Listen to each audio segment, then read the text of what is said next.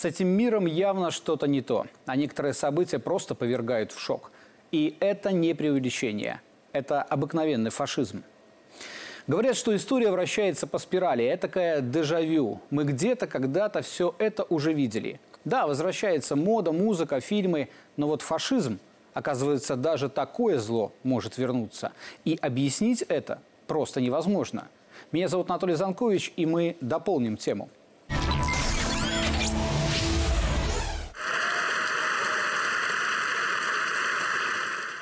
Наши дни. Эти продолжительные аплодисменты в адрес нацистского преступника. Овации в канадском парламенте. Нет, это не постановка, не фейк, это шокирующая правда. Аплодируют ему не только депутаты, но и канадский премьер Тридо, а еще и украинский президент Зеленский.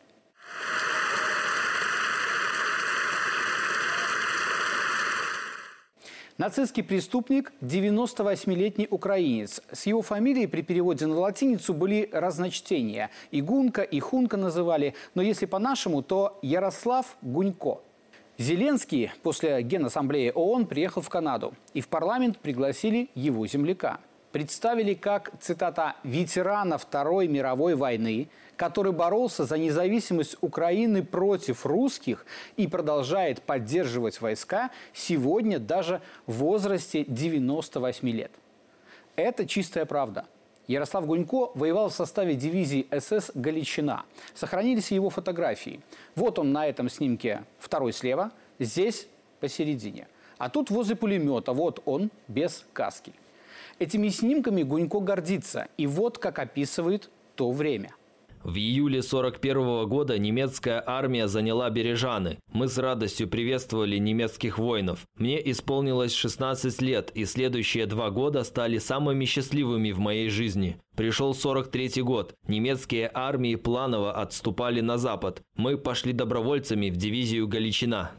В это соединение фашисты набирали добровольцев из Западной Украины, которые, по данным историков, сжигали села дотла, зверски уничтожали поляков, белорусов, евреев, словаков, мирных жителей, включая женщин и детей. Тогда мир это осудил. Был Нюрнберг. Израильские охотники за нацистами действуют до сих пор. Но сегодня мир как будто закрыл глаза или смотрит в другую сторону – Верховный суд Украины в конце прошлого года постановил, что символика дивизии СС «Галичина» не является нацистской. Да, вот так. И это при том, что в 2016 году парламент Польши квалифицировал преступление солдат дивизии как геноцид. Украина и Польша. Сегодня эти заклятые враги против кого дружат? И напрашивается еще один вопрос. А почему Гунько тогда не судят? Ведь за нацистские преступления нет срока давности – Наверное, надо спросить у англо-американского союзного командования, которое после войны рекомендовало этих солдат, теперь внимание, вот это правда, как, цитата, «хороших католиков и преданных антикоммунистов». Им изменили статус. Были военнопленные, стали сдавшийся вражеский персонал. Советскому Союзу их не выдали. Судить отказались. И многие нацисты переехали в Канаду. И теперь вот – оваций.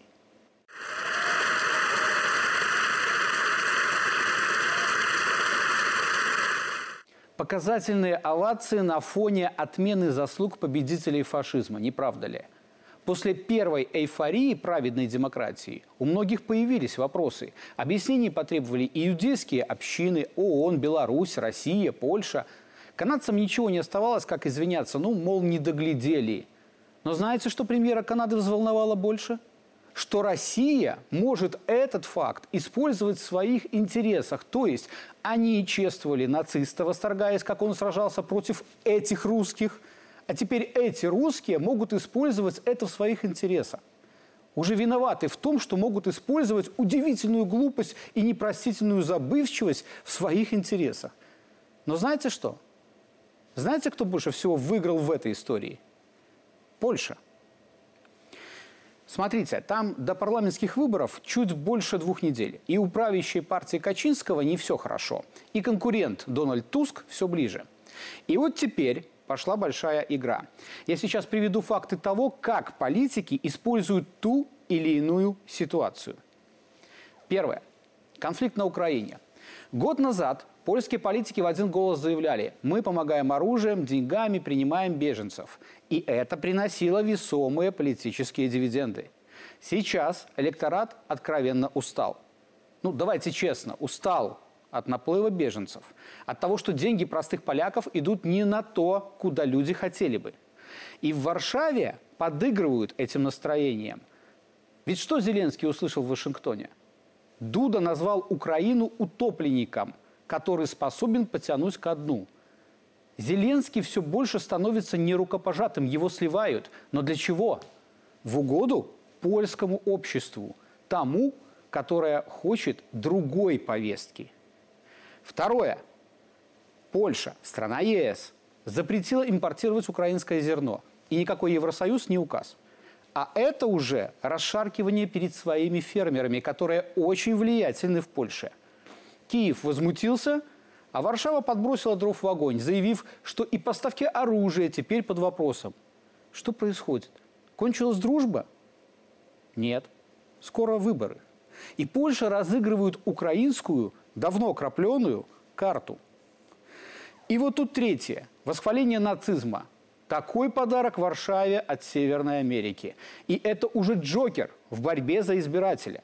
Но если внутри страны нечего предложить, а ведь там провалы, то, конечно, по всем законам политических технологий начинают создавать внешнего врага и пользоваться ситуацией. Но тут главное не заиграться. И посол Польши в Канаде сначала возмущался и ножкой топал, а потом знаете, что заявил? Только во время Второй мировой войны было убито 6 миллионов поляков. Из этой группы 3 миллиона были польскими евреями. Правильно. И эта конкретная группа, галицийские войска Waffen-СС, я не уверен, что правильно произношу это слово, но помимо того, что вы только что изложили, что вы хотите, чтобы канадцы знали об этом конкретном подразделении, которым был этот человек в деле? По правде говоря, я не хочу вдаваться в подробности на этот счет, потому что это один из элементов сложной польско-украинской истории. И я не хочу позволять русским троллям вмешиваться в нашу дискуссию. Вот как ответил. Рассказал и про то, что нацисты поляков убивали, и про евреев не забыл, и тут же сглазил отношения Украины и Польши, и Россию обвинил. Всем угодил. И думаете, это все? Финал? Не прошло и пару дней, как польские следователи установили, что упавшая в ноябре прошлого года на территории страны и убившая двух человек ракета принадлежала Украине. Как это опять? Очень все вовремя. История вращается по спирали. И мир, этот безумный, безумный, безумный мир вместе с ней. В Польше сейчас будет очень горячо. Но мы уже ничему не удивляемся. И еще дополним тему.